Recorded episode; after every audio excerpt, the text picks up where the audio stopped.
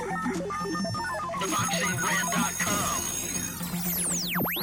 the number you dialed is not in service at this time. Welcome to the tale of the tape.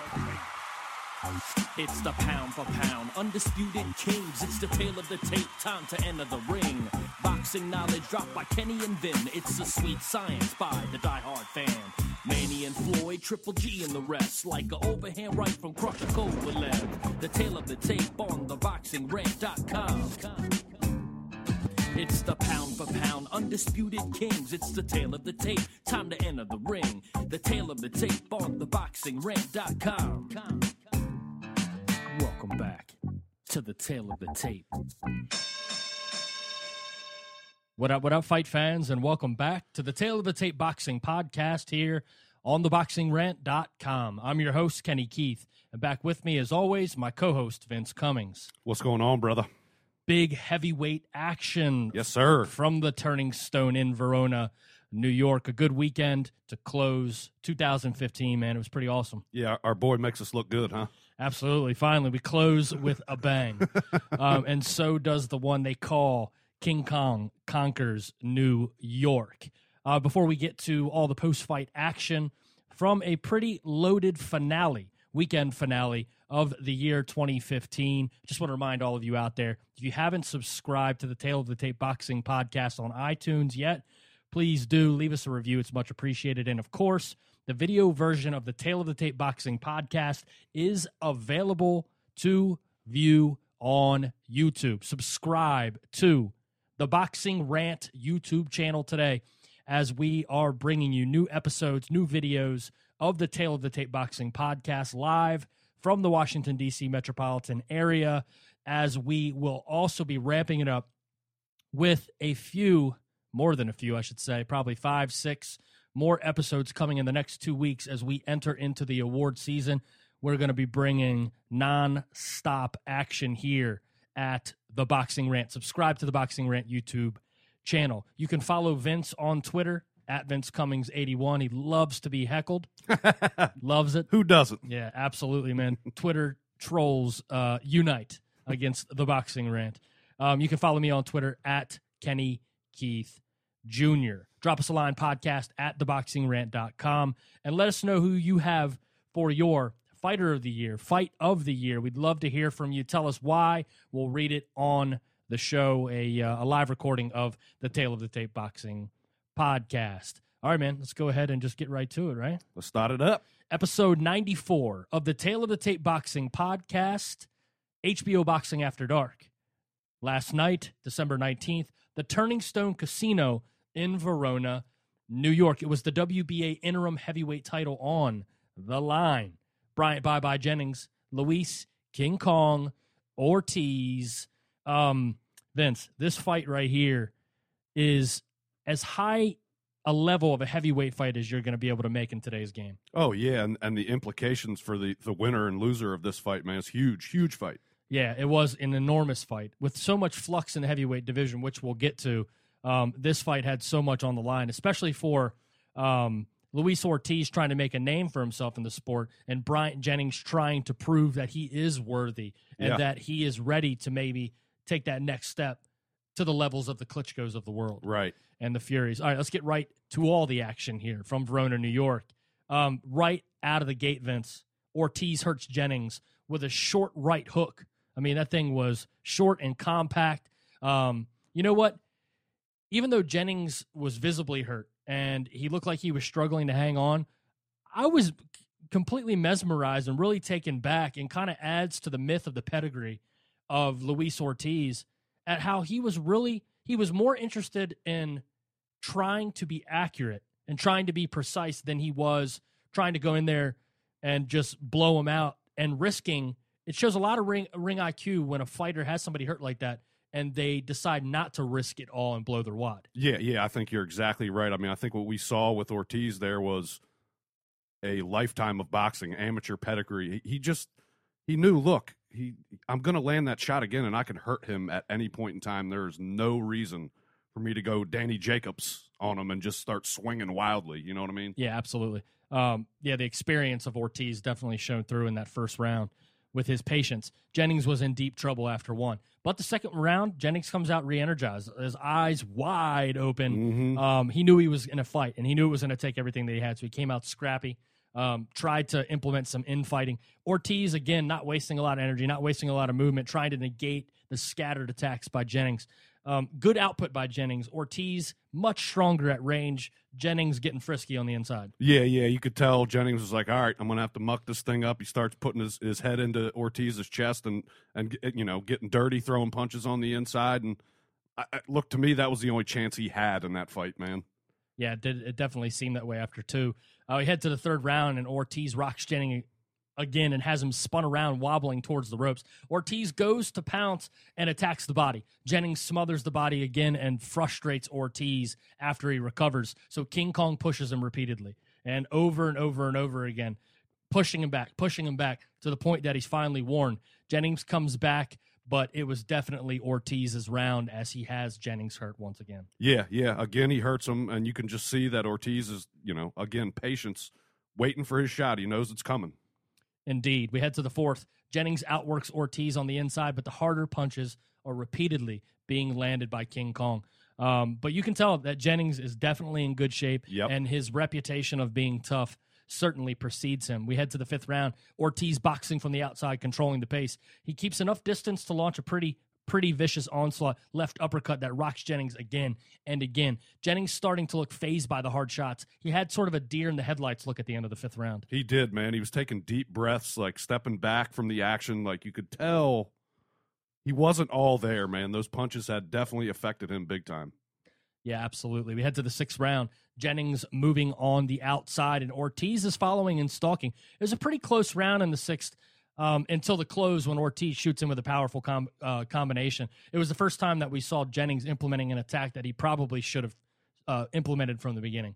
Um, as you, by coming inside, you're still close enough to your opponent where they can launch an inside attack. And we saw a new weapon from Ortiz that we hadn't had. To, he, hadn't had to use it because he's just been able to really kind of utilize leverage and length and and launch that either straight left or that left hook where we haven't had to see anybody try to physically get in on side of uh, i- i- inside of him whereas you know the best way in general whether you're close or whether you're at range Ortiz is still a threat. So in my opinion and to go with your prediction in the fight of Jennings being able to take this to the distance and trying to wear Ortiz down it would have made more sense for Jennings to try to stay out of range. Yeah, yeah, you're definitely right. He he took some punishment and uh, and and used a lot of energy doing that too. Yeah, he definitely did.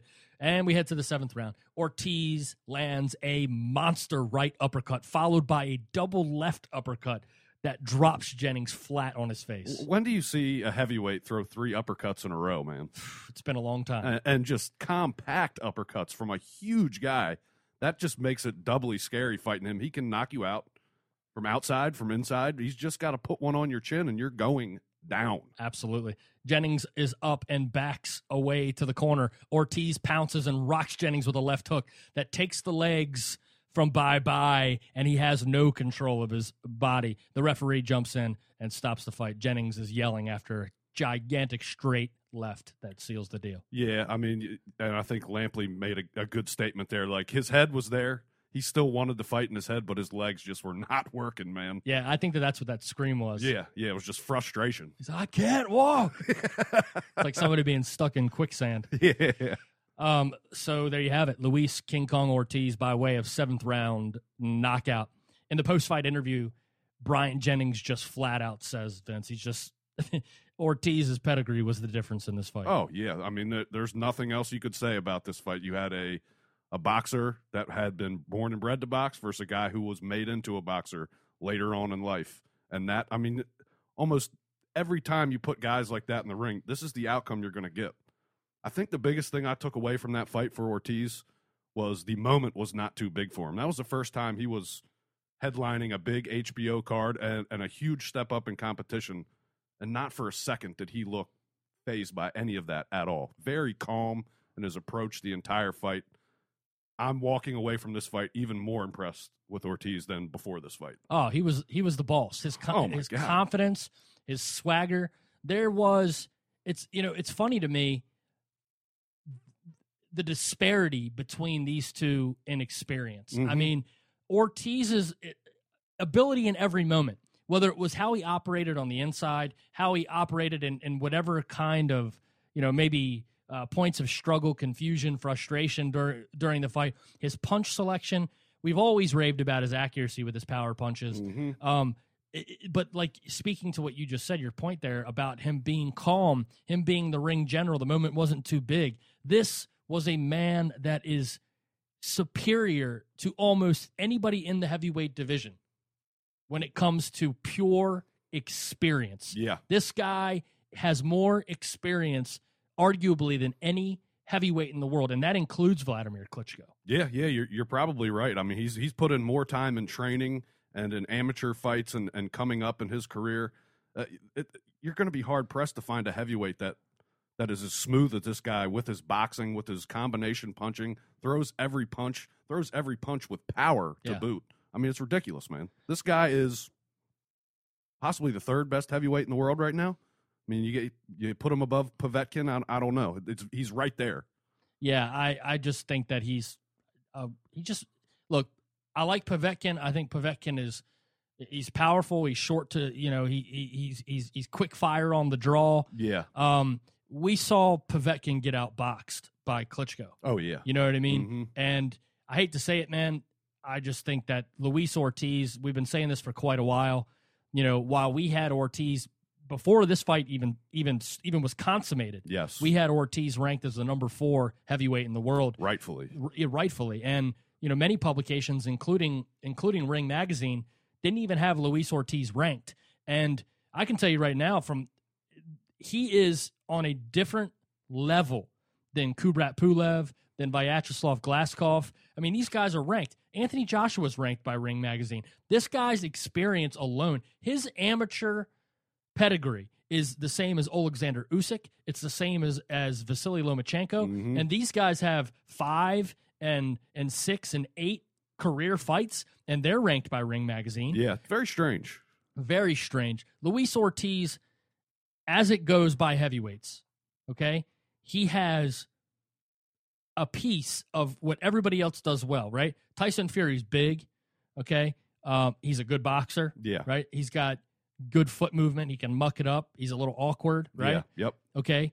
So what does Tyson Fury do better than Luis Ortiz? He's six foot nine's better. Yeah. I mean, I, the probably- only advantage I give him is size in that fight. Every other attribute that goes along with fighting, Ortiz has the advantage. It's not even close. Yeah, and that's what I'm saying. Like I just think that a guy like Anthony Joshua, who is so raw, so young, and is just dude, he's got just freaking out of this world power. Yeah. right? There's no denying that. Um, we are as high on Anthony Joshua as anybody is. I mean, we Mhm. have been raving about this kid since we first saw him fight probably two years ago. Right. And for somebody like, you know, Max Kellerman, again, again, he had a horrible night calling the fights again, Yeah. but his post fight press questions that he asks are so fanboy driven from this sort of peripheral perspective of somebody that loves to watch boxing but doesn't really pay attention to anything other than maybe what's on HBO or what's on ESPN Right. because he's got so many other things going on. So he sweats Anthony Joshua, and the this is the question he asks Luis Ortiz in the post fight is, oh, okay, so what do you think about fights against? He says Fury and Klitschko and Anthony Joshua. I'm sitting here thinking to myself, first off, Joshua is not on this level. No, not yet. Not not yet. He's not even remotely. Luis Ortiz would box circles around him before he knocked him out. Yeah. It would look a lot like this. Bryant Jennings is more experienced than Anthony, than Anthony Joshua. And Bryant Jennings has a serious beard. A serious beard. You think that punch from Dillian Whyte hurt? Oh, Imagine if that was a left hook from King Kong Ortiz. Anthony Joshua would be in the hospital getting his jaw screwed shut. you're damn straight he would be. You know, so at the end of the day here, we got to keep this into perspective. And while, okay, we can make the excuse that Luis Ortiz, oh, we didn't have him ranked in Ring Magazine because he hadn't fought top 20 competition. Yet we have guys like Anthony Joshua, Alexander Usyk, two of our probably three or four favorite prospects in the world, Yep. ranked in Ring Magazine, based off of what? It just it doesn't add up at all, man. No, it doesn't. It's and at- ridiculous. and at the end of the day, it, you know, look, the PBC does this all the time, and Max Kellerman loves to just jump into this ridiculous hyperbole, fanboy, uh, our side, the narrative, rah rah bullshit. I almost think Kellerman like creates his own narrative away from even the HBO narrative Oh at yeah, times. it does seem like, he he- like he's like got a story going on in his head while he's watching the fight. Yeah. I no, you're you're. It, it does seem like that because it seems like his perspective is detached. Yeah. It's like on the outside. Yep. It's kind of like over here, like walking along what's really going on. right. You know, but he- but here's the thing. They they say the same thing in the PBC about Errol Spence, right? They ask questions to guys that are established like Sean Porter and and Keith Thurman and you know, they say, "Well, you know, who's next? Uh, do you want Sean Porter? Do you want Kel Brook? Or do you want Errol Spence?" And it's like, "Hold on a second. Why would Luis Ortiz want why would he consider he is on the precipice of a world heavyweight title shot? Yep. He just defeated a top five heavyweight in the world, knocked him out in seven rounds. Why would he consider fighting a prospect? Why would you even ask such a f- absolutely moronic question like that? Why? You wonder why Sean Porter and Keith Thurman get defensive when people ask about Errol Spence. Yeah. How about Errol Spence fight his way into maybe fighting top 20 fighters in the world, showing that he can get past the gatekeeper category before you start asking me to take a step backwards on my path to the world title? Right. Yeah. What uh, you want me? Am I? You telling me I'm supposed to play stepping stone now? Like, I, this young kid can beat up on some old man, some some established vet, a veteran. Not uh, yeah. What the hell are you going to take a step back and fight an up and coming guy for? What's that? Pro- that's a lose lose. You beat him. You were supposed to beat him. You lose. Well, now you take three steps backwards. Yeah, yeah. I just I, I don't understand the questioning, man. Just because you're like obsessed with the thought of Anthony Joshua being like we think that Anthony Joshua is going to be the undisputed champion one day, Yes. right? Yeah. Like two three years. Yeah. Yeah, in two or three years, yeah, we definitely believe that. So why would you just ask a guy that just put the heavyweight division on notice if he wants to fight this prospect? It's it's it's, It's a, laughable, dude. it, the basis of the question is is is idiotic. yes. Let me ask you another question about another statement that Max Kellerman made in the fight game. Okay, Jim Lampley is talking to him in the in the in the most recent episode. They replayed it last night, and he asks him about Canelo Alvarez, the middleweight division, and Max Kellerman goes, Canelo Alvarez is not the lineal middleweight champion. He is not the middleweight champion. And all you have to do is use some logic to realize this because he has his own weight and the division fights at 160 and I'm just like sitting here I'm I'm I'm I'm throwing up in my mouth. I'm getting confused. I fell on the ground. I started convulsing. My wife's kicking me. She's like, "Wake up." Because I'm just so I'm I'm just confused by this. Look, he is the lineal middleweight champion. Period Yes. His catch weights are frustrating. The WBC needs to say that now that you have this belt, you need to contest everything at 160. All these things are true. The fact is, the lineal title means the guy who beat the guy who beat the guy who beat the guy. You don't get to take that away because of some retarded logic that processes through your brain. Right, and and let's see. I mean, we understand why that first one was at 155. It's it had more to do with Cotto than than uh, Canelo. So why don't we just wait and see if he does his next fight and he fights it at the 160 pound limit? Then who gives a shit? Yes, he's he's the lineal champion. It- there's no arguing that. You can't just throw statements out there that are like, well, because I say it, it's it's truth. Well, then, not even two minutes later, Jim Lampley digs up fights from years ago. Oh, they love that. and just completely bare. He, he looks at the camera and goes, What? You don't think that I can accuse somebody of a crime and make them guilty off of circumstantial evidence? Well, I'm going to. Yeah. And then he goes for like a three minute rant with based off of nothing and just Discoloration of the wraps, Ken.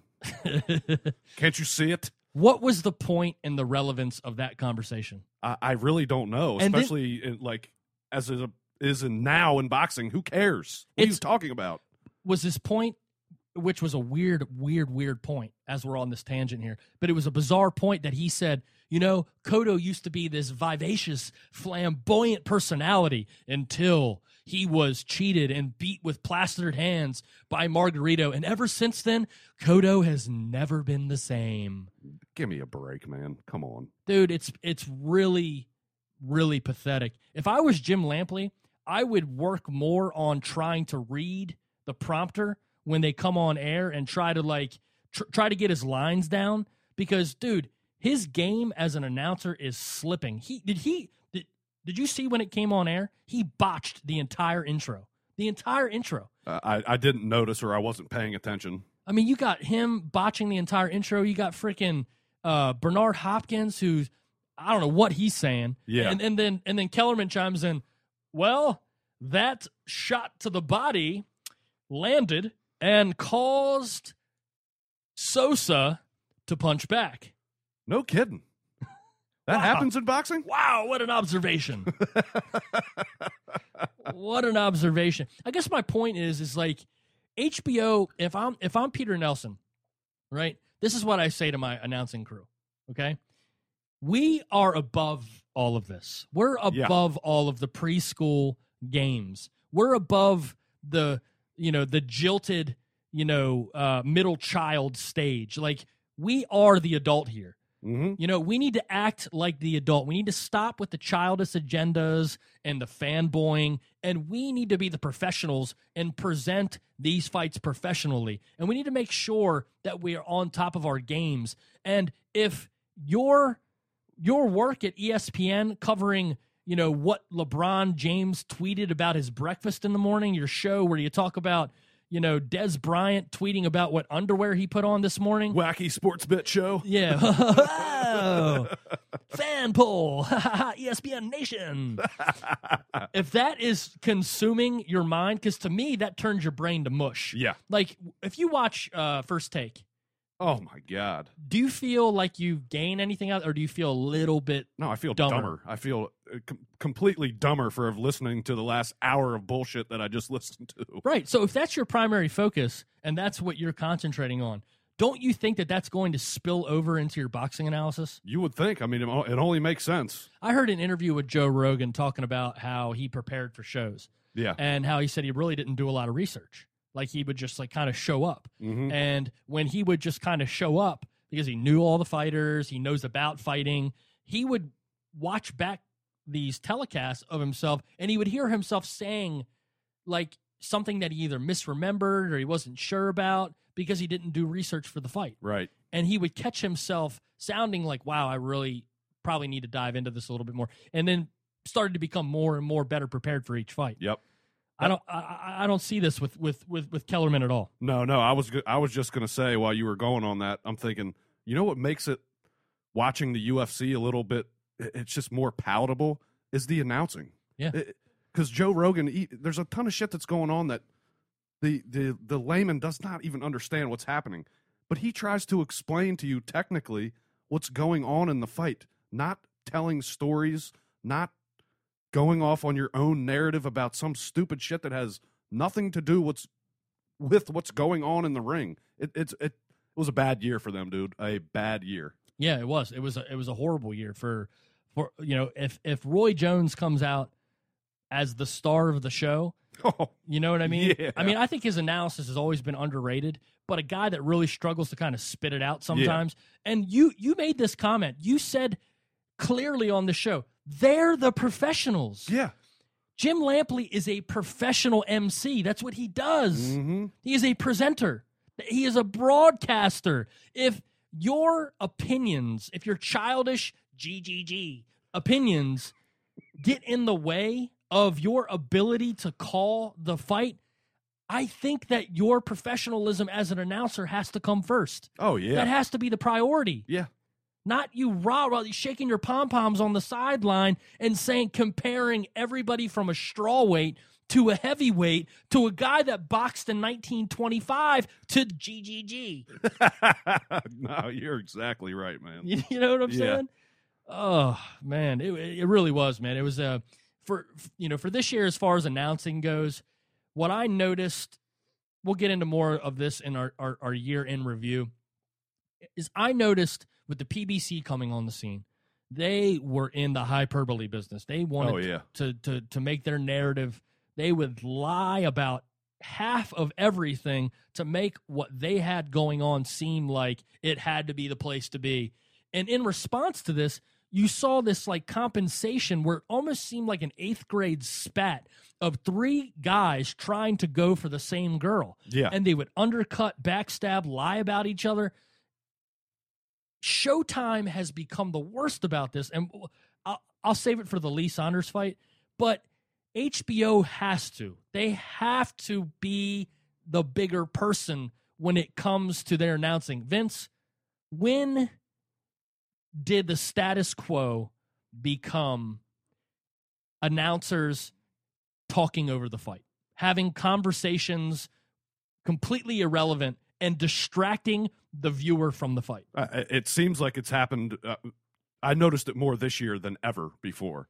And it, why are we now all of a sudden networks are picking sides and playing sides and instead of telling you what it is, they skew it to their side some way, you know, one way or another.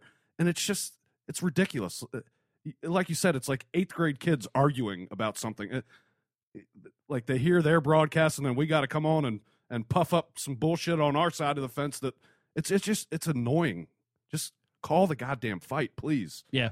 Yeah, and I, I think people like Peter Nelson, and you know Stephen Espinoza is not going to because Stephen Espinoza is the instigator of it. Oh yeah. You know, he he has dropped his professionalism. He, he he's not an executive. He's on the team. Oh, of course he is. You know, he thinks he's one of the guys. You know, um, I don't know, man. I, I really hope we have a lot of questions and a lot of things we'll talk about moving into into 2016. Mm-hmm. But I really hope that one thing they get figured out here is I hope a, a, somebody with some journalistic integrity, like Peter Nelson, um, who has a an affinity and an ability um, and a, and a and a romantic attachment to storytelling, will get back to what it is to be a presenter of the sport. You know, you hate to be so like nostalgic and you know and golden age thinking uh, about this, but let's be honest, man. I, I would rather watch a fight on mute. Okay. Oh, it's getting to that point. Yeah. Definitely. I would rather watch a fight on mute than have to listen to four minutes of story time. I would rather watch a fight on mute than an announcer having the nerve, Max Kellerman going over and having the nerve just because the PBC doesn't does not mean you have to do it. Yep. It doesn't mean you have to try. It's like the it's like fucking Pizza Hut and their fucking stuffed crust. It's like, dude, stop with the gimmicks. Stop piling on just because Pizza Hut does it, then Domino's does it. It's like you're fucking up the pizza. you know what I mean? It's the. They they try to one up it. Leave the corner men alone. Yeah. Stop interrupting them. They this fight might last forty five minutes. Like let them just they only have three minutes per round to communicate to their fighter and you want to ask them questions about your narrative Yeah, it's it's ridiculous, man. What's important here, dude? It's like, come on, man. not freaking stuffed crust Oh man, you're gonna make me order a stuffed crust later tonight. oh man it's like freaking i swear man uh, professional boxing has turned into the pizza hut and, and burger kings of the world man right it's like it's like mcdonald's just kind of they just they just bring it to you basic right yeah, you know, and uh, and Papa John's just brings it to you basic. And then you got the freaking circus sideshow freaks on the side trying to hey, look at my gimmick, look at my flashy sign. Let me put somebody out on the street corner and spin signs. Come here and eat my gimmick. oh man, uh, we're still in the first fight. yeah. we were talking about Luis Ortiz and Shanks. Now we're talking about sign spinners on the side of the road. goes where it goes, man. Uh, the paths we walk, man. The paths we walk. All right, Nicholas Walters versus Jason Sosa. Um, junior lightweight contest here, man. This uh this fight was pretty interesting. Uh Nicholas Walters, man. The fight was pretty consistent, wouldn't you say? Yeah, As, yeah. As as far as throughout the entire fight, what pretty much happened. I mean, I don't know, elaborate on this, but it was pretty much uh, Sosa came out strong. Walters dug to the body, um, fought really well on the inside, wore Sosa down. Sosa's power drained. Sosa made a little a little push Mhm. in rounds nine and ten. Um, but at the end of the day, it was Nicholas Walters just too much. Yeah, it was- was- simply put, it was a, a guy with serious heart against a guy with serious skill, and uh, Walter's skill just shined through in that fight. One of his better performances that I can remember. I mean, just boxing wise, um, and he hurt him real bad with that right hand on the inside, real short right hand. I, I can't remember what round it was, maybe third or fourth round. Uh, it- it- I- was really impressed with his performance. I think Sosa is a guy that we're going to see again too, just based on the fact that he's an entertaining fighter. Yeah. he makes the fight entertaining. He's tough as nails. He, oh my God, is he tough as nails? I I think most guys would have gone down at least once in that fight. Mhm. Um, yeah, Walters at one thirty. I think that's that's where he belongs, man. One thirty. Yeah, Yeah, I think so too. It's funny how you know you think it, it's just four pounds. yeah, You know, it's just four pounds. But then, you know, they showed the pictures of Walters weighing in when he lost his, his belt on the scale in the Marriaga fight.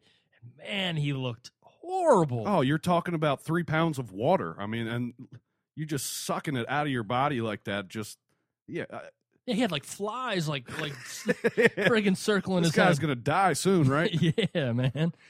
Oh man, oh man, oh man. Yeah, dude. You know what was really impressive for for Walters for me in this fight, Vince was uh, he wasn't just throwing the left hook to the body. He No. wasn't just throwing the right hook to the body. He was throwing uppercuts to the gut. yeah, that was the most body work I've ever seen from him. He's normally a headhunter going for the knockout. Yeah, So I think yeah, they've made changes, and obviously, if he's going to be fighting these bigger guys, that's going to be something that's going to have to be a part of him breaking fighters down to get a knockout. He might not be a one punch knockout guy at this weight. yeah. I think after that uh, that uh, right hand that buzzed Sosa, um, like you said, uh, you know, I, I think they realized like you're right to your point. They're going to have to fight differently against guys that they might not necessarily be able to blast out of. Right.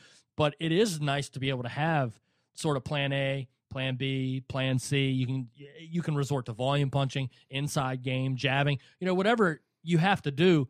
Nicholas Walters, another thing really impressive for me, Vince, was his ability to roll with punches.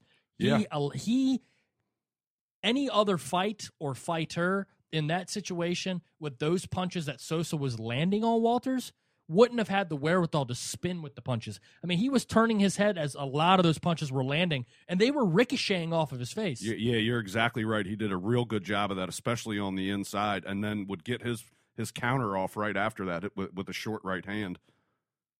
Yeah, man. I mean, I after a disappointing uh, performance last time out for him, for me, he's I mean, right back up there as you know one of the best in the world, and you have to view him as that at, at that weight already. I can't wait to see some of these matchups coming down the line. What was your scorecard? Uh, 97-93, Walters. I, I, these these car, these scores are friggin' ridiculous, man. 96 94 for Sosa. That was one of the judges' scorecards. That- That's absolutely ridiculous. In no way, shape, or form can you sit there and tell me or anybody that has a brain in between their ears that you actually saw Sosa win that fight. Yeah, I mean, look, I gave him three rounds, and and I even think that. I mean, I, I kind of stretched on a round to give it to him. I, I- really don't get this. I mean, what the hell are these guys watching? I, I don't know. They where's the but there's no penalty for this. There's no is do you think the New York State Commission is going to say, "Listen, you can't judge here for 6 months?" And I, I wish in these situations, these majority draw situations, I, I don't understand why we can't.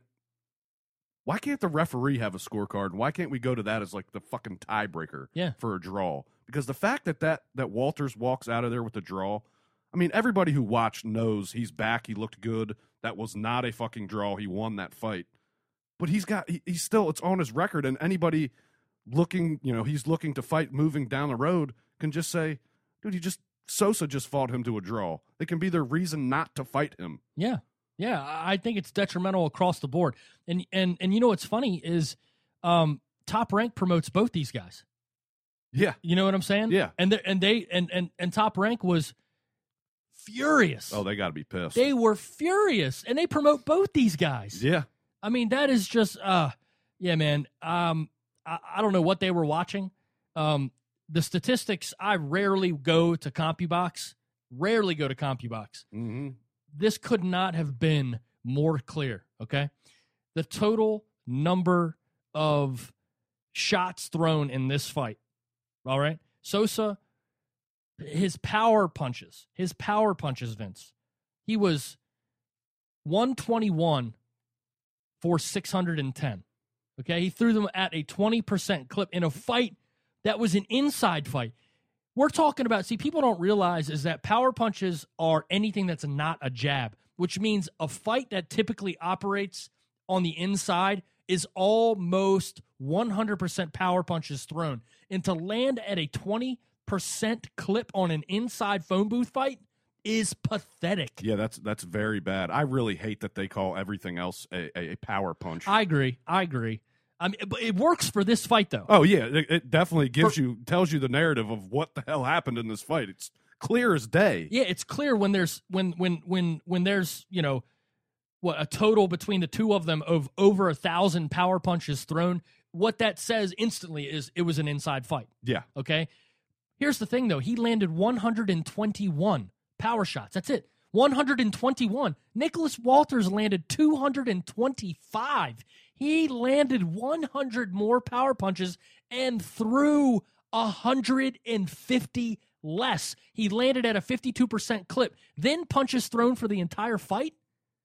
Sosa threw almost 900 punches. Walters threw 622, and Walters outlanded him 281 to 168. yeah. The the disparity in accuracy there alone tells the story. Unreal, man. Unreal. If you cannot see as a judge punches landing and punches that are not landing, you shouldn't be a judge. You can't sit here and tell me we, we've we've seen this time and time again in, in in professional prize fighting, where sometimes the guy that just throws more punches makes it look like he's doing more and he's being more effective. Okay, I get the illusion. Right. Okay. But here's the thing you're a professional judge. You are being paid to judge a professional prize fight at the highest level. You have to be able to tell if punches land. You have to. Yeah, uh, uh, very bad performance from uh, in a couple fights this weekend, judging wise, man. And like always, it, it remains just a part of boxing that just gets so goddamn frustrating at sometimes, man. Yeah, it's really annoying. It's really, really annoying. I don't know if it was the WBC that proposed or they're going to be doing like a demo, um, a little pilot program um, where they're actually going to be putting earphones on the judges so they can't hear the crowd reaction. Yeah, that's a good thing. I I almost think it. Uh, this is more extreme, but take them away from ringside. For one, they can't see the entire fight. You know, you're sitting on one side of the ring, the action goes the other way. You're to the back. The It's ref hard- might be in the way. Yeah, it, it's too hard to see. You give them a, a live feed of the fight, a closed circuit feed in a room by themselves. Watch the fight. Send your cork, send your scorecard down to the ring afterwards, and I think that solves a ton of fucking problems with scoring fights. 100% agree. I think that that is a great solution.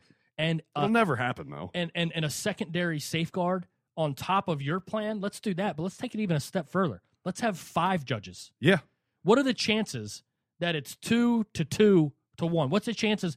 The chances of getting a majority draw with five judges is slim to none. yeah, it's it's way more unlikely. Oh man, but they won't do anything. No, there's no talk of doing any of this shit. They- You know, just like boxing promoters operate as independent entities and could care less about the consumer, do these commissions operate? What power does the Association of Boxing Commissions actually have? They sit here and blatantly say that they believe that Al Haymon is is venue squatting. They send a letter to the freaking federal government saying that Al Haymon needs to be investigated. Ain't nobody listening to them. Oh, no, man. They're like, who are you? Because they don't have any power. No, they don't matter. They don't have any power. The federal government needs to empower the ABC. They they just they need to. Yeah. There needs to be somebody to hold all of these associations. Look, they don't have any problem fighting under the unified rules of boxing. So why can't all these judges be ruled, regulated? Dude, NFL referees as horrible as they are now because they have so much to think about Oh and yeah, the scrutiny and the and the pressure on them and there's a billion new rules every season they still get graded Oh, and they lose their spot in a prime time game if their crew is is not holding up their end of the bargain and, and making terrible calls and affecting outcomes.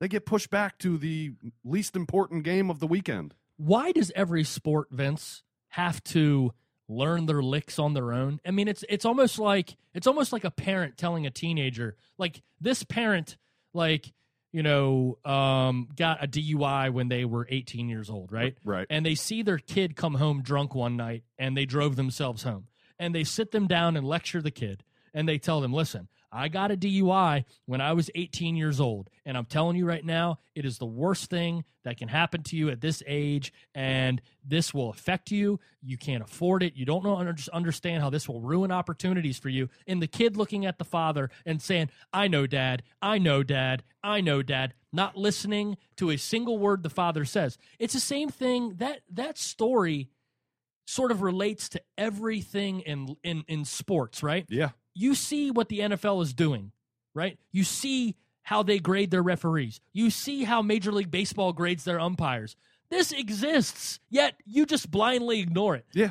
We see these sports being governed by yes, uh, there's a bit of a, you know, dictatorship going on in the NFL with Roger Goodell Yeah. right? But at the end of the day, 99.9% of the time, they get it right. And they have people in place as safeguards and checks and balances to make sure they get it right. But boxing just, they're so.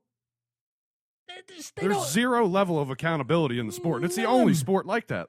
No other sport operates along the mainframe of boxing where it's just it's the fucking wild wild west, dude. There's Yeah. Eh, you do what you want, you make up rules as you go and you make backroom deals and you screw people over and it, it, it- I I just don't understand why there is not one entity that oversees everything that makes everybody accountable uh, for their their business ethics and all the way down to just everything. But there's there's not, and there never will be. Boxing is stuck in a friggin' time warp, man. and and and and one of the biggest issues with the PBC, right? Okay, well, some will say, our critics will say, well, that's what Al Haymon's trying to do, Yeah. right? Here's the thing: Al Haymon didn't sit down with Bob Arum and Golden Boy and K2 and main events. They didn't sit at a table with a arbitrator and people there as that that run high powered negotiations where everybody could put their input in and they all came to a collective agreement Right. on how the sport was going to be governed.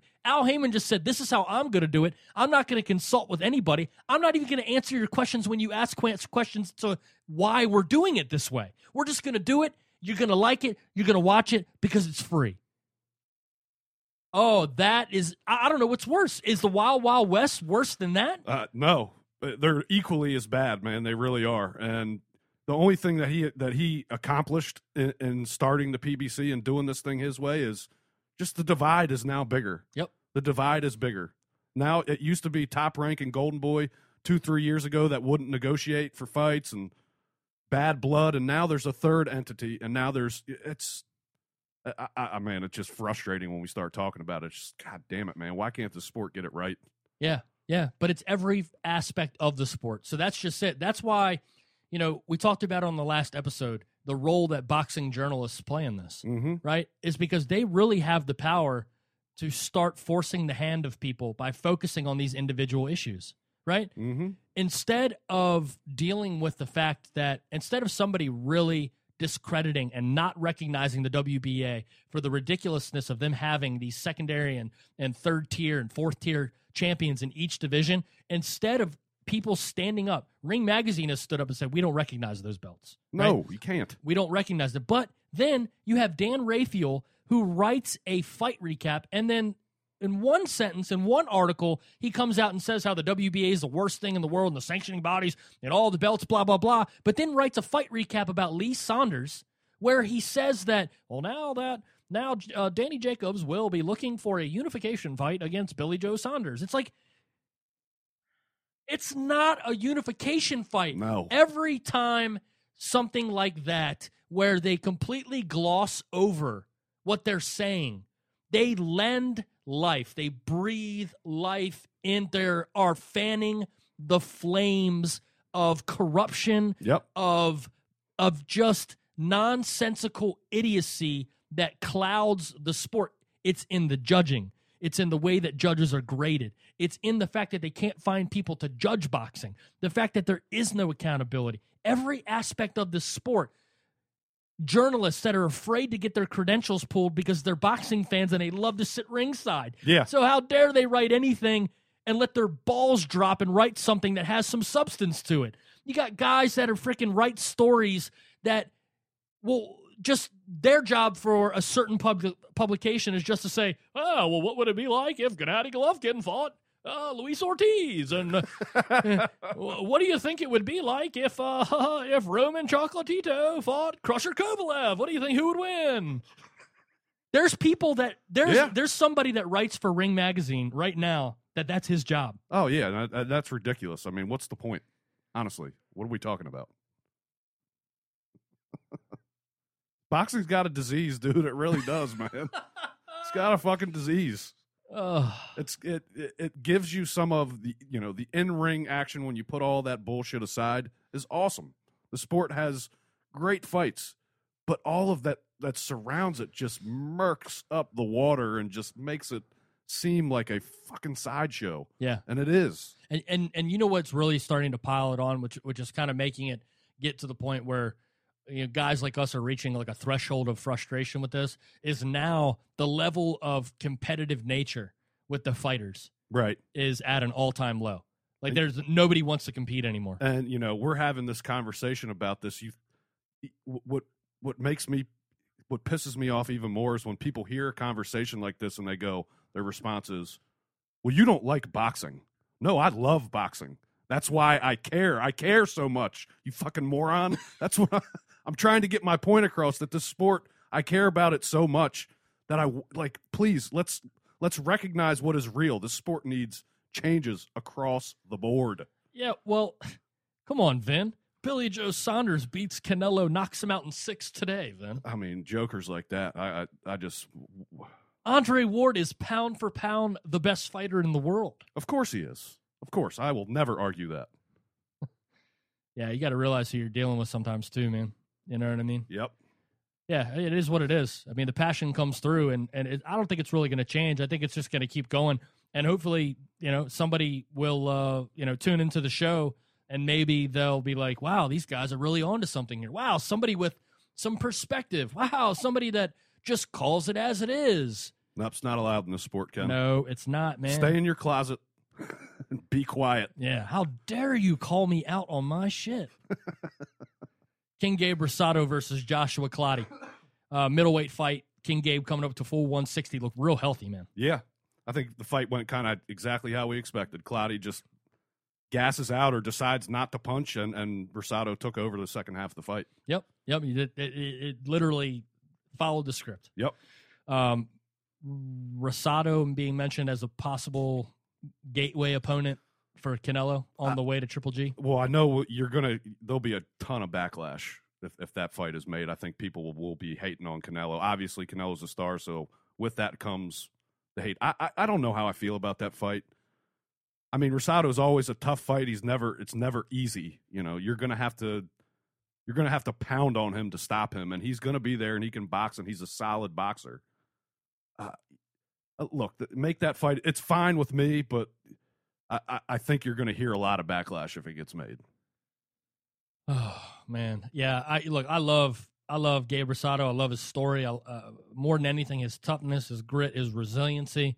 Um, the dude will never quit. Yeah, You know, I, probably my favorite fighter with nine losses. yeah. The only guy with nine losses that remains relevant. Yeah, yeah. I mean, he's got his resume of, of guys that he's fought. I mean, he's fought the best of the best. You throw Canelo on there, I mean, Jesus. And I, I think really the only thing you could take from that fight being made is that it gives everybody kind of a gauge on how good Canelo really is because we've seen Rosado against the best middleweights in the world. Yeah. No, I think it's a. You know, that's a. That would seem to be the logical argument that Golden Boy's side would make. Yeah, yeah. Um, yeah, without a doubt. So Gabe Rosado wins as predicted. Um, Yunieski Gonzalez Vyacheslav Shabransky. What a fight. Man, intensity in 10 cities. Uh, man, Shabransky is exactly as as we described him. I'm sitting here watching, going, man, this guy literally has one of the most perpetual, non-stop, insane, frenetic motors in this sport. And dude, the both of these guys the the chins that they showed last night. I mean, they both landed huge shots. Uh, Shabransky against any other fighter, he lands those punches. Um, more than likely you're going down. Gonzalez, again, just dude, his heart is so so damn big in the ring. Yeah, even at times when when Gonzalez was sitting down in the corner and you could see the look on his face, he almost he almost looked lost. He was almost like this guy won't stop. Yeah, You know. yeah, Um, no, Gonzalez. You know, I mentioned this to you in the in the production meeting. Something that really stood out to me, where I thought Gonzalez had his most success in launching his offense, and it actually kept him out of harm's way for the big shots. When Gonzalez became stationary in front of uh, in front of Shabransky, he took a pounding. yeah, Gonzalez had a ton of success early on fighting behind a double, and most success came behind a triple jab, where he would slide to the left, jabbing one, two, three, and he was actually pushing Shabransky back. But then it there was nothing after the no, third jab, which it was like, okay, you got him in a position where now you could literally start digging him to the body as he's in the corner. But as soon as he got that, his momentum would carry him to the left. He'd get Shabransky back. After the third jab ended, Shabransky would slide out to to his left. yeah, yeah. Shabransky, uh, very impressive performance last night. I think he proved that he's got a little bit higher level boxing IQ than people thought. Yeah. he was moving well, kind of a you know a poor man's Kovalev style, if you, if you want to go that route. Just very straight with his punches, Mhm. very powerful. He's definitely, I think he's definitely a player at, at, at light heavyweight. I don't think there's going to be a lot of guys that want to fight him, man. I mean, it's going to take serious work rate and a hell of a chin to beat this guy because he's going to land. I tell you what would be an awesome fight is Shabransky versus Fonfara. Uh, dude, I was thinking the same thing after that fight. I'm like, oh my god, that is that is savagery right there, dude. Yeah, yeah, yeah, no doubt about it. Um, so uh, Shabransky wins it pretty clearly in my book. Yeah, Um, but man, Gonzalez, dude, he is. I things- don't think he's going anywhere. No, I don't think so either. I just think that the he's got to maybe be thinking this morning. Ah, that Pascal fight. That, Yeah. that Pascal fight. Yeah, because he would have avoided this fight altogether had he won that, and he did win it in my eyes. But had he won it, you know, legitimately on the on the scorecards in the He'd fight, be preparing for a Kovalev fight right now. yeah, and at least you know, I, I, I think he's a, a tier down from that, obviously. But yeah, it, he would have been able to make some money. Now he's he's going to have to work hard to get that shot. Now, man. Yeah, which kind of lends to. I think that the, I think Kovalev Pascal is going to be ugly. Oh yeah, I think Kovalev's going to put him out in five rounds. Yeah, if it goes that long. yeah. I, You know. I, I think he's on a mission this time to to stop him early. Yeah, he went. Ju- he went just short of saying he wanted to kill Pascal in the ring. Yeah, Did you hear him? and he's dead serious. When I mean, I, I actually believe when Kovalev says that, like, yeah, he will uh, attempt to kill you with his fists. He said, "I'm going to end Pascal in the ring." Yeah. if he dies, he dies. Oh, I love it. I love it. Yuriorkis Gamboa making a very, very rare appearance. yeah, You know, he's been a year. Yeah, dude, he's he's like he's like the Easter Bunny. You know, it's like the you know what I mean. yeah, It just makes an appearance and and and and Easter bunny. you don't even know if he really exists. when do you stop believing in the Easter uh, Yuriorkis Gamboa? Do you believe in Yuriorkis Gamboa? Yuriorkis Gamboa doesn't exist. he's just a legend. He's like the chupacabra. Oh, Yuri Gamboa, Hylon Williams. Uh, Yuri Gamboa is sharp as a tack, man. He looked good. Yeah, uh, I guess the layoff helped him out. I mean, He's fresh. Yeah, if he's one thing, he is fresh. Uh, look, man, he'll be. Uh, he needs to get in the ring three times next year, man, and he needs to fight for a title. They call him 50. Yeah, They call him 50. good good choice there of promoters. well, apparently it's not. Look, apparently he was getting paid like an allowance, so he didn't like have any reason to get in the ring. They were just like paying him, Right. just yeah, man, we're gonna give you a monthly stipend. He's like, okay, I'm getting paid. Why do I need to go fight? Yeah, and why would you really? if I'm getting paid as a as a fighter and I don't have to get in the ring, well, I'm gonna get paid without getting the ring as long as I can. The only thing going for Gamboa at his age, you would never say somebody that fights in a lighter weight class at age 34 would be able to fight much much further than the age that he's at at a high level. Yeah. But he doesn't have any wear and tear. No. He took such a long time off in between fights after the Terrence Crawford fight. He's fully recovered. I don't think there's any side effects from that fight. No, and that's really the only beating that he's ever took. So yeah, he's got very low mileage. Is you know he's 33, but in fighting years he may be a couple years younger than that. Yeah, um, dude, if he can fight and stay active, I think Gamboa can be a little mini star. I think he can have a little resurrection here over the next two or three years. But he's got to fight, and if they can't get this guy fights, you know, I mean, at the end of the day, Come on, man, Gamboa Linares. dude, I think that I think so, that would be. I think there'd probably be five, six knockdowns in that Oh fight. Oh my god, there's so many good fights you can put him in. And he's so goddamn entertaining. Just get him in the ring. dude, Gamboa versus Nicholas Walters. Oh my god, man, a midget, a midget, and a just super-sized lightweight in the ring. Yeah, it's ridiculous. Yeah, that'd be an awesome fight. Uh, an awesome fight. All right, so there you have it. That's HBO Boxing After Dark. All in all, really entertaining. Great heavyweight fight. Yes, Luis Ortiz um, has put the heavyweight division on notice. he certainly did, boy. On notice. All right, let's go ahead and travel across the pond. Showtime Boxing International, Manchester, England. Ida Shandili versus Billy Joe Saunders in the Battle of the Gypsies. Um, the WBO middleweight championship on the line. Wow, this one was tough to stomach, man. I mean, just the pace of the fight. Uh, just, stop. This was a horrible fight. oh my god, it was terrible from from opening bell to closing bell. Absolutely terrible. I, neither one of these. Two, here's what you know it was pissing me off just like watching it, and you know I know my expectations kind of did a little bit of it to make me this pissed off, but it, I'm not going to get that mad at the end of the day because you know why? Neither one of those guys deserves to be a middleweight champion, a true middleweight champion, and can fight on the level of the top five in the division. They are what they are, but the the performance from both of them, I mean, Billy Joe Saunders has him down two times in the third round, and then proceeds to stop fighting from that point on. He literally stopped fighting. It was a jab fest, is what it was. Jabapalooza is what it was. It was, uh, and the fact that it's just people making comments after the fight, uh, uh, and Oh, that was that was some class right there, then. class Vin. what? It was class boxing, then. Oh my god, it was driving me insane and making me furious. I mean, I had to literally like calm down. Yeah, but these are the same guys that think Frankie Gavin's a world beater. Right? You know what I mean? Seriously. Yeah. I mean, they do. They, you know, they they think Tommy Coyle is, you know, oh, he's gonna make it to the world title fight next time. Uh, no, he's not. Yeah. I said it before. Okay, I picked Lee to win this fight. You pick Saunders to win the fight. Yeah. Um, I said it before, and I'll say it again. Billy Billy Joe Saunders is he's okay. Didn't you see that lightning quick footwork? No, you know what I saw was lightning quick twitching. Yeah. This, this is what I saw all fight. They, yeah, they were shocking the ring, right?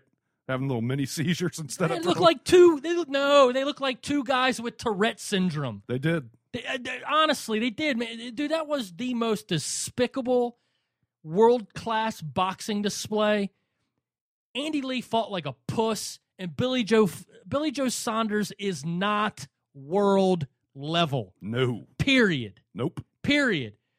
Anybody out there that makes comments, oh, he'll take Canelo in six. Oh, this guy, uh, he'll do blah blah blah. Canelo will steamroll that man. He will steamroll him. Walk right through his punches. Uh, It's just not. He fought like a scared, whimpering child. yeah. That was a horrible, horrible fight. What happened to the days when you had to go take somebody's title? I don't know, man. I I don't care what anybody says, and almost neither one of them deserved to win the fight. But Andy Lee was the champion. Billy Joe Saunders did absolutely nothing for seven, eight rounds of the fight. I scored it for Andy Lee by three points. Call me a moron if you want, but I, I'm I'm sorry. I didn't. I I had three 10-10 rounds scoring this fight because there was. How do you score a round where both guys landed One guy landed six jabs, the other guy landed five, but one was harder than the other one. Boy, that was exciting. Well, that's what the announcing crew was saying. Oh, he landed one punch. Yeah, class work, class work from oh, Saunders. this is fascinating, classy boxing. Fascinating, classy boxing. fucking horrible. I, you know what? But this comes from. eh, Look, these guys that were calling the fight probably think that it's fascinating to drink tea. you, you know what I mean? Look at him lift his tea. Seriously. yeah, Well, what is fascinating about that fight? It was a pathetic display of a world title fight. yeah, it's one of the worst world title fights I can remember. That made Fury Klitschko look like Hagler Hearns. Yeah, it did, and that is bad. That's really bad. What is amazing to me is is is Billy Joe Saunders being so defiant after the fight, like acting like, "Oh yeah, me knew me won, me knew me did it." Gypsy champions, Yeah, man. me me'd like to thank uh me'd like to thank Captain Hook and and Smee. You know what? Me like you to fight. Yeah, Me like you to punch. Me like fighting. I mean, d- d- come on, man. How, how do you even? And then you got like I'm sitting here going back and forth with Frankie Gavin on on on Twitter, and he's sitting here saying, "Oh, it's world class," and Billy Joe Saunders is world class, and oh, what a boxing display and performance, and blah blah blah, coming from the guy who literally fought Kell Brook exactly identically to how Billy Joe Saunders fought Andy Lee. you know what makes it not impressive? That you impressed Frankie Gavin. I mean, come on, man. Let's be honest. Uh, uh, come on. Those, those, that, that's really those guys are about a half step above what Frankie Gavin is. Yeah, I agree. They are both of them. Oh, man, that was so bad, dude. Yeah, my scorecard was 116 to 111 for Andy Lee. Um, I didn't have BJ Saunders didn't win. I had BJ Saunders winning the first round, and I had him winning the uh, the third round 10-7 with the two knockdowns. Yeah, Uh, after that, I had a 10-10 round in the eighth, and uh, the rest for Lee. Uh, Lee was the one moving forward. Lee was the one throwing the more more punches, um, and he was the one that was trying. I don't get, I don't understand how you can crown a challenger when he wasn't the one initiating the offense. no, he wasn't. If BJ Saunders was moving on Andy Lee and moving him around the ring the entire time, and he was the one trying, but Andy Lee wouldn't engage, then I would say Billy Joe Saunders deserves the belt, and Andy Lee did nothing to defend it. Yeah, you're exactly right. Andy Lee did the bare minimum, Oh my God! but BJ Saunders did nothing. It should have been a no contest. Nobody wants to see this ever again. And you they guys should- have set boxing back Yeah, ten years with this fight. and they should have been banned for for a year. Really, man. I, I, can't remember being so frustrated watching a fight, especially between two guys that you just expect. They would at least throw punches. They would at least have an exciting fight. It was the worst. Billy Lee. Billy Lee. oh, Danny Jacobs watching the fight. He was like, "Oh, Billy Lee sucks." He was Uh, right. Both of them do suck. Billy Lee. Yeah, Billy Lee. Um, yeah, man. Let's get to this next. Okay, so Saunders, um, yeah, I don't know. Uh, Brian Custer during the post fight must have called Danny Jacobs the WBA middleweight champion a dozen times, Oh my god. at least a dozen times. I think Brian Custer, when he's not on air, like like for example, after they were done filming yesterday, he probably went up to Danny Jacobs, tapped him on the back, and said, "Hey, hey, Danny, did you hear what I said? hey, Danny, We're friends now, right? hey, Danny, did you hear? Did We're hear- cool. Did you hear I called you the WBA middleweight champion like a dozen times? Danny, Danny, did you see that? What What did you think? Are we best friends now, Danny? oh my god, that guy's a joke, man. They pulled him out of the woodwork. What, like two, three months ago? It seems like.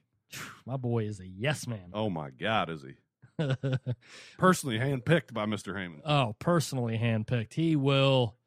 Ugh. And here's the thing, man.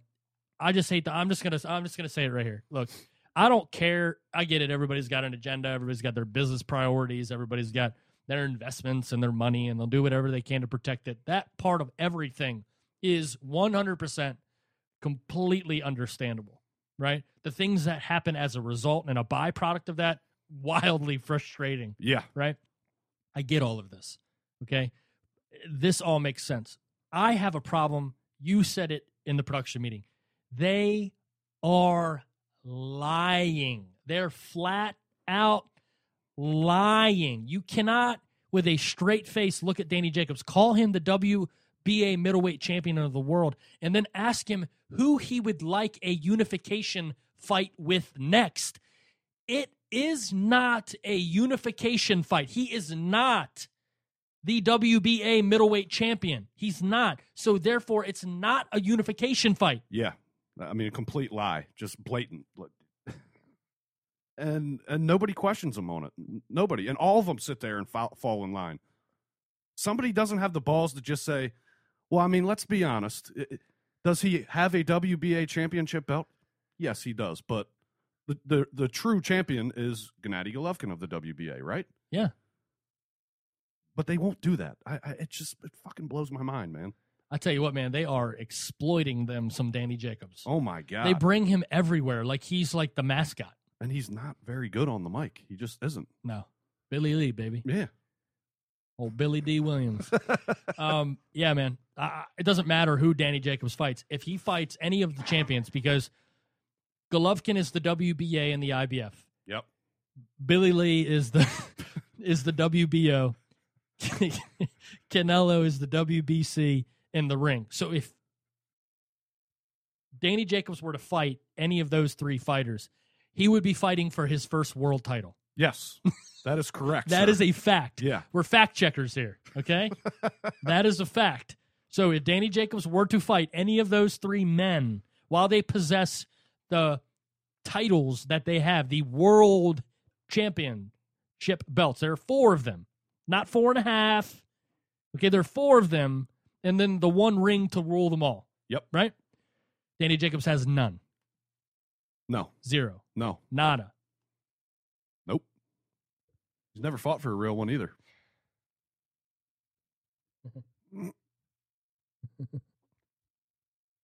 Hey, uh, Danny, did you hear what I said? How dare you seek the truth? Uh yeah, how dare me. How dare me, you you, Kenny. Kenny, you're a whistleblower. You're no better than Jonathan Snowden or whatever that dickhead's name is.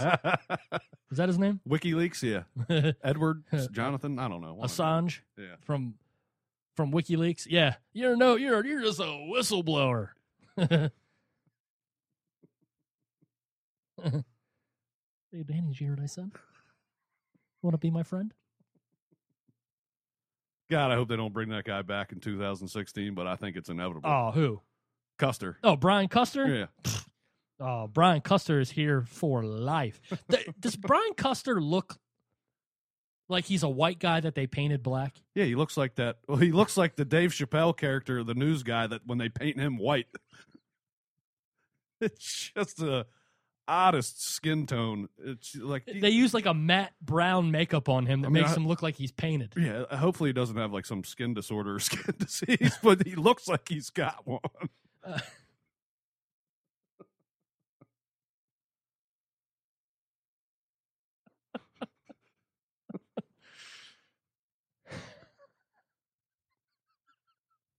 oh, I'm sorry to all of our listeners out there. So Erik Skoglund, huh?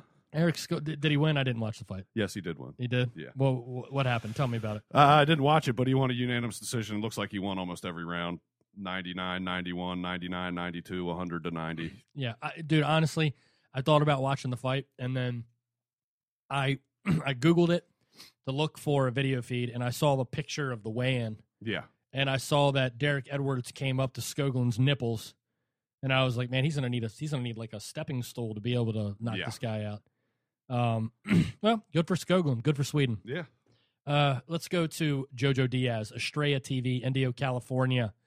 Jojo Diaz in full effect. My boy looked good. Yeah, man. He's scary, dude.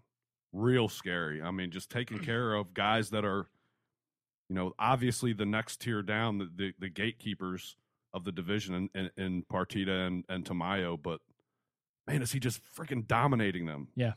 I mean, t- uh, Partita didn't go down, but good God, did he take a friggin' pounding, man? Yeah, I mean, Everything about Diaz is, is legit. Legit. yeah, he's he's he's a a, a full fledged blue chip prospect. Yes. Um, I don't think there's any denying that whatsoever. It's gonna be I mean, that's a tough, tough division right now, boy. There's that, that division is loaded. Loaded. They are coming out of the woodworks. dude. Yeah. out of the woodworks between Jojo Diaz, uh, Julian Ramirez, who fights. I think the opening. Uh, I want to say the opening L.A. Fight Club Yeah, yeah. of 2016.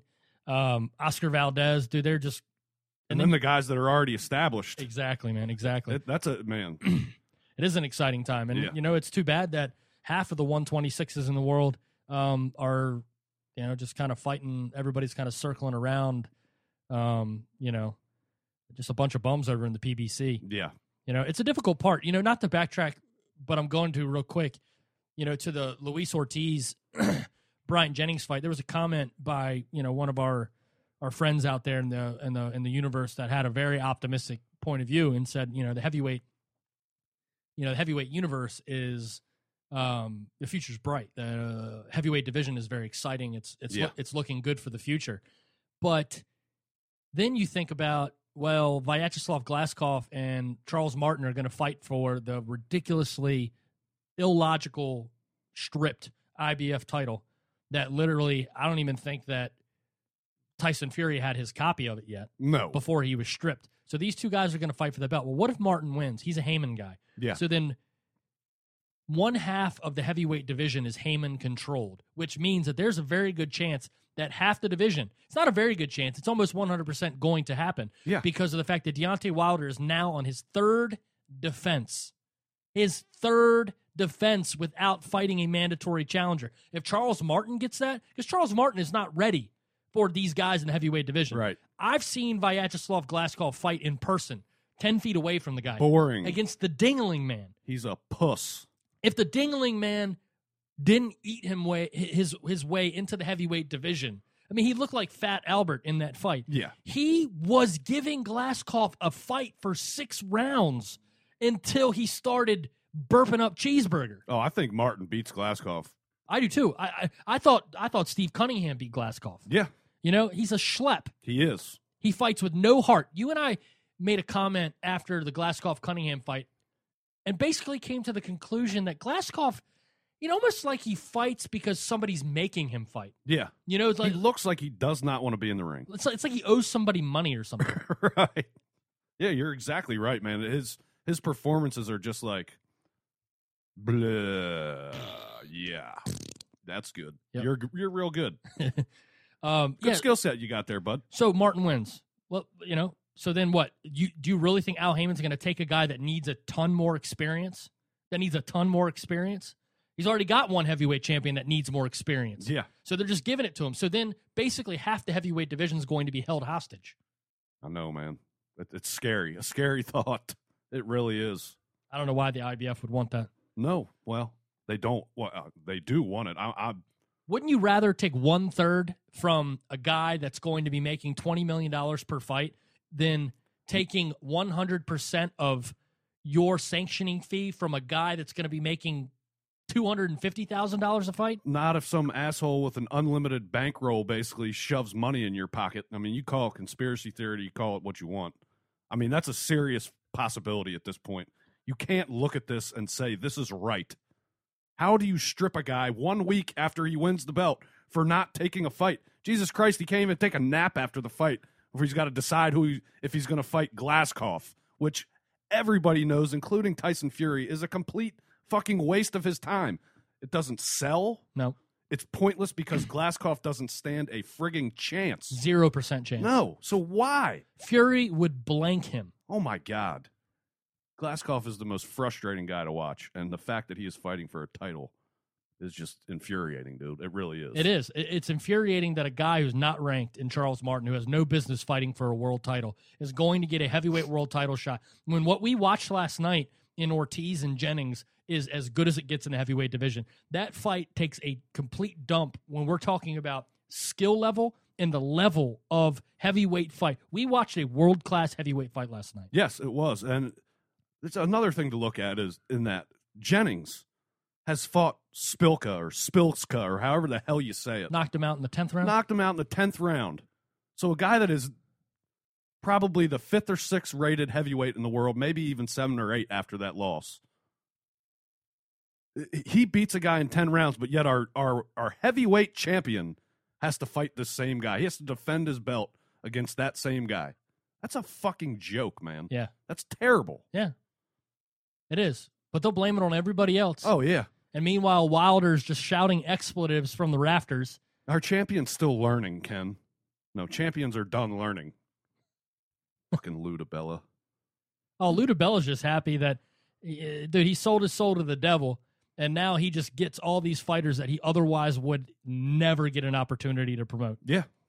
Yeah, you're exactly right. You love their sales pitch for this. Uh, so they've so they've put the Glazkov Martin on the undercard of Deontay Wilder versus Spilchka, right? So Yeah. you get two shitty heavyweight fights Oh, my God. on the same card, right? mm-hmm. I saw a fight poster that said the first everything has to be about Brooklyn. That's at the Barclays Center, right? Everything has to be tied to Brooklyn, right? And they say the first heavyweight championship fight in Brooklyn in 115 years. That's on the fight poster. Who cares? Not everybody's from Brooklyn. Not everybody's even been to Brooklyn. Why would anybody care if it's in Brooklyn or not?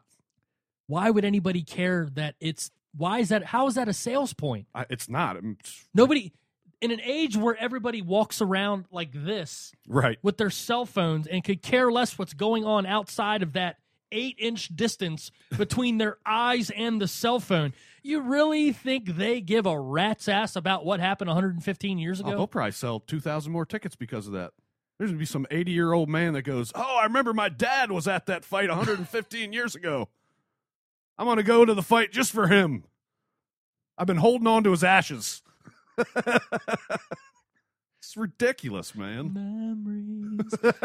but you want to talk about a piss poor level? We're going to watch two sloppy heavyweight fights. Yeah, you are. I mean, just very mediocre skill level, man, in both fights. Very mediocre. Yeah, better off just watching Dominic Breazeale versus, you know, freaking Consuegra rematch. I think uh, Ortiz would knock all four of those guys out in one night in probably a total of 24 rounds. uh, old old UFC one style. yeah. King Kong just sitting there.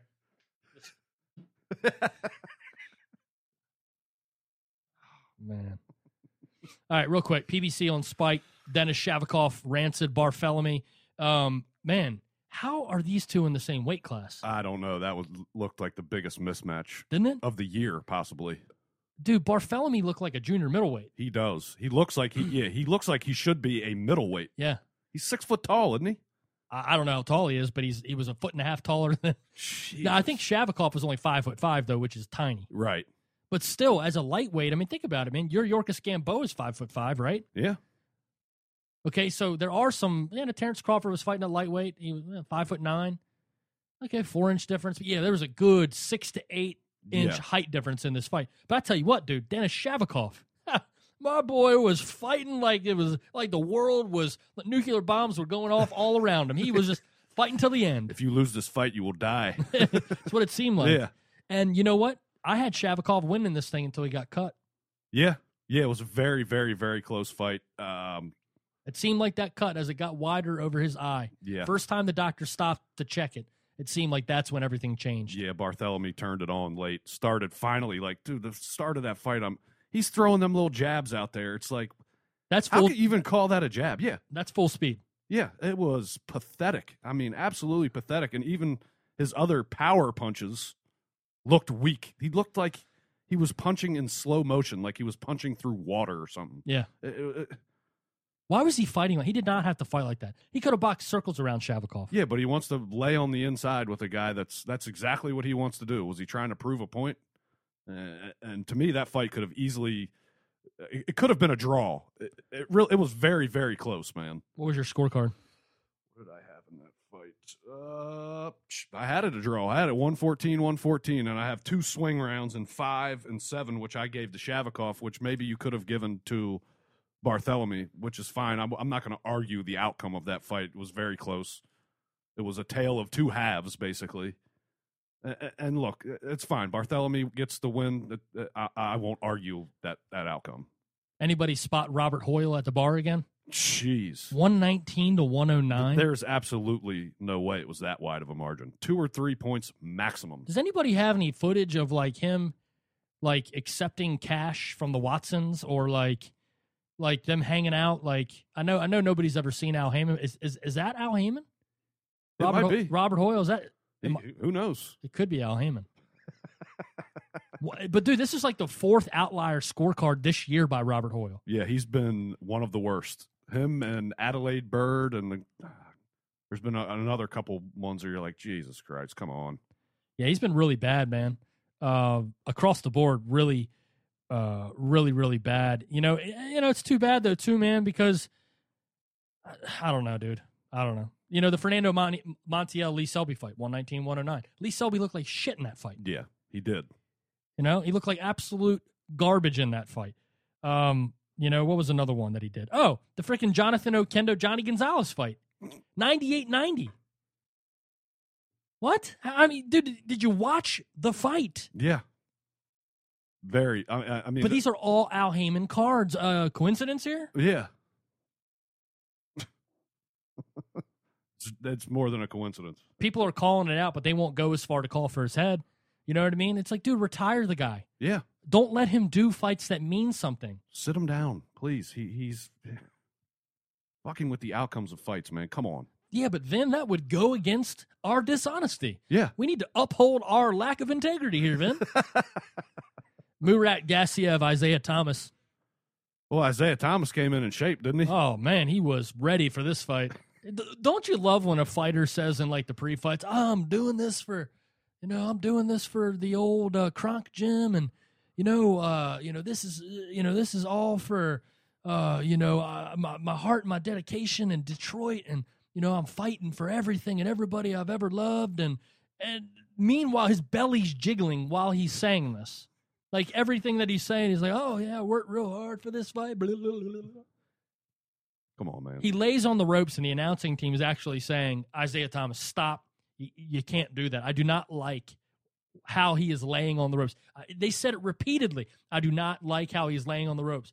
Boom! Overhand right sends him, almost flips him over the ropes. He goes, Matrix is back forward, right? And you can see Gassiev's hands. He literally, he literally goes as as that punch lands. Isiah Thomas is coming back. His hands start to move like this. He's getting ready to throw the straight left. right. Hands are moving. Ding. So the bell rings. Right. Okay. So it's not on purpose. Right. The left lands and then the right the right follows right behind it. And it was literally. I think the left landed at the buzzer. Right. The right lands after the buzzer, and Isiah Thomas goes. Yeah, he looked like Beaker from the Muppets. He's a, Beaker from the Muppets. me, me, me, me, me. you know, just. um, and then Jay Nady calls the fight off, and it's over because he was. Uh, what was the terminology that they used? He uh, uh, was diminished. yeah, he was diminished. All right, he, He was, was- diminished before he got in the fucking ring. yeah. Um, dude, it was a matter of time. Gassiev was just waiting for Isiah Thomas to you know to knock him out. And what's sad is is that we all know how this fight was going to go. Yeah. Yep. Gassiev was going to knock him out, and he did knock him out. But sometimes this happens in boxing. At least you got to give Jay Nady the credit to at least he at least realized that it was nowhere near egregious. Right. What drives me mad is somebody that has nothing to do with the fight. Okay, this is one of the things that the allegiances and the the, the accusations of sham promoters and these guys just latching on like dingleberries and selling their souls to the devil, as we say. Why? Somebody like Lou DiBella comes out after this fight. That was blatant. It was egregious. That fight should have been, uh, you know, he should have been disqualified. It was so clear. No, it wasn't even remotely clear to being egregious. It wasn't even remotely close to being purposeful or spiteful or hateful. There was no malice or I want to kill this guy behind that. It was a ding. I mean, his his his fist ding. It was already emotion, man. You ain't stopping it. You're but, not. but why? What the fuck does Lou DiBella have to do with this? Because he's Team Haymon, and Gassiev's not a Haymon guy. Jack, Team Haymon. jackass of the year is is Lou DiBella. I mean, uh, there there's not even close. You got you could uh, Travesty. we cut their ward in half and give give a little to Espinoza too. Oh, I, dude, Espinoza's the troll of the year. Where's that picture of that award that guy made with the dildo? Oh man, oh man, Gervonta, real quick, and we'll close the show. Sloppy needs work, but he's got power. He's got serious power. Did it look to you like he was more concerned with showing off to the guy sitting in the front row? Yeah, that relationship is going to cost his career, man. I, he needs to separate from Floyd Mayweather. For one, I think it gives him a big head. Like I think he thinks he's already made it in the sport because Floyd Mayweather has put this certified stamp on him. he he looked like he was trying to almost like in between rounds. You see him look over. He's got his his his cornerman in front of him, and he's going, "What do you think, Floyd? oh yeah, fight like you, be safe. Don't yeah okay. I'll I'll try that. Impersonate you? Yeah, he goes out and does that for a couple rounds and looks like shit. Total shit. And then he comes back and, and is aggressive and gets to work. I, dude, I think he's a guy that's just for one. uh, If he's going to be one thing, he's going to be an exciting fighter to watch. Because if he fights in that aggressive style, he's uh he's careless, he's reckless, but he's got one punch knockout power. Right. But if he tries to impress Floyd, Oh, he's done. he's going to fight like somebody who looks like they don't know what they're doing. yes, he was abs- trying to, to to pull off the shoulder roll defensively. Was it just wasn't working for him? Yeah, he looked very amateurish to me. Um, he's for the furthest thing from a polished fighter. Oh yeah, He doesn't have the physical attributes that Floyd Mayweather has to even fight like that. He's a he's squatty, he's stocky, he's strong, he's more of a tank. short for the division. very short for the division. Um, yeah, man, I, I agree with you that I think the worst thing for this kid is being with Floyd Mayweather. Yeah, it is. He needs to separate from that. and needs to be his, his own man, or, or else he's. But he's not going to. no. Well, maybe if he loses once and Floyd backs off. Then what do you know about about about that? What do you know about that? I don't know shit. Apparently, What do you know, man? I don't know shit about boxing. Ken, just here spouting off. Yeah, man, you don't know nothing about that. Wow. You don't know nothing about Floyd. It's it's you don't even know. You got the wrong hat on, son. Yeah. If you had the right hat on, you'd know. You catch me in a TMT hat. Be the day I'm avoiding getting shot in the face because I had to Uh, put it I on. was I was just gonna say I would have fucking take my Remington 870 and blow your brains out. I would only put it on if somebody's like, "Put that on, or I'm gonna fucking kill you." Oh, yeah, dude, he's got a lot of work to do, man. Yeah. A lot of work to do. He, dude, and that's just it. I think I think Davis, like you said, with his power, he could have just came in there. I could have blasted him out in two or three rounds. Right. But he wanted to play Floyd. Yeah. Hey, Floyd, you watching? Look what I'm doing, Floyd. I don't know. The way he stood over Sanchez though after that knockdown, man, really Yeah. really rubbed me the wrong way. Yeah, don't do that shit, man. Come on. Acting like he's somebody, dude. You know what I mean? Like acting like he's arrived. Like I ain't got nothing left to prove. Look, I can I can mock my opponent. It's like, dude, I uh, know It's Luis Sanchez. I know a dozen 135s that would wreck you. Yeah. Imagine him. I, I- I made this point to you while we were watching the fight. I texted you and I said, Can you believe that Gervonta Davis is five pounds removed from Viktor Postol's weight class? Oh yeah, and he would just man. I mean, seriously, that would be a crime. Yeah, That would be criminal. A six foot tall, giant man. Yeah, there's nowhere for Davis to go. I mean, he's he's going to be firmly planted in this weight class, or else he's going to be in big trouble. Big trouble. Because if he gets to 140, he's done. Yeah, it's just too much size for him, man. I don't care if he's squatty and can punch hard. Uh, he's going to take some serious damage trying to get in and do damage to his opponent, being that short. Gervonta versus Provodnikov. That's probably a, a fun ass fight. I'll tell you that. But what Gervon, what Gervonta can do, would that have any effect on Provodnikov? No, absolutely not. Absolutely not. I mean, you take the the knockout out of the equation for him against against Provodnikov, he stands no chance. I think Provodnikov would probably feel they'd be like, "Come on, man, I gotta fight this guy." I'd pick him up, put him in his pocket.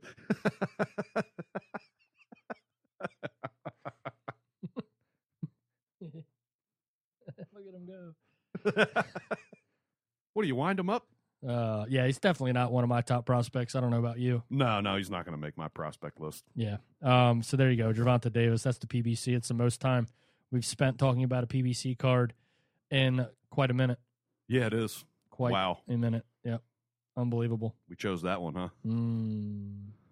uh, a lot of action next week in Japan.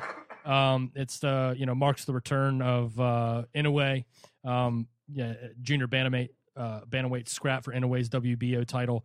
If you get an opportunity to get the feed to this fight, it's on Tuesday, December 29th. Check it out. If you haven't seen him, he's one of those guys that people kind of talk in reverence about. Yeah. You know, along along the same lines as guys you just don't see. Uh, you know, the Usyks and the Lomachenkos and the you know the Chocolatitos before you know mainstream boxing America, uh, Western civilization was introduced Yeah. to Chocolatito in a way. Um, in a ways, arguably, if there's one thing about in a way, I will say this was worth worth tuning into. If you want to see the exact proper methodology, if you are a young fighter and you want to learn how to punch to the body, turn into tune into an Inoue fight. Yeah, he's He- one of the, one of the best body punchers in boxing. Top three. Yeah. uh, top three, and and I put him right there at the top, right there at the top.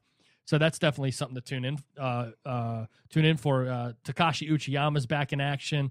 Um, uh, Katsunari Takayama, there's a lot of action. Uh, actually, a big fight in Osaka, Japan on the 31st. Uh, uh, Kazuto Ioka against Juan Carlos uh, Reveco in the flyweight division. That should be a pretty action packed fight. So, I mean, there are fights, but good luck finding the streams to them. Yeah. That's going to be the tough part. Um, no doubt about it. So I guess that will do it for episode 94, my friend. Yes, sir. Let's get, let's get into some award shows, brother. Yes, sir. It is time to close the season.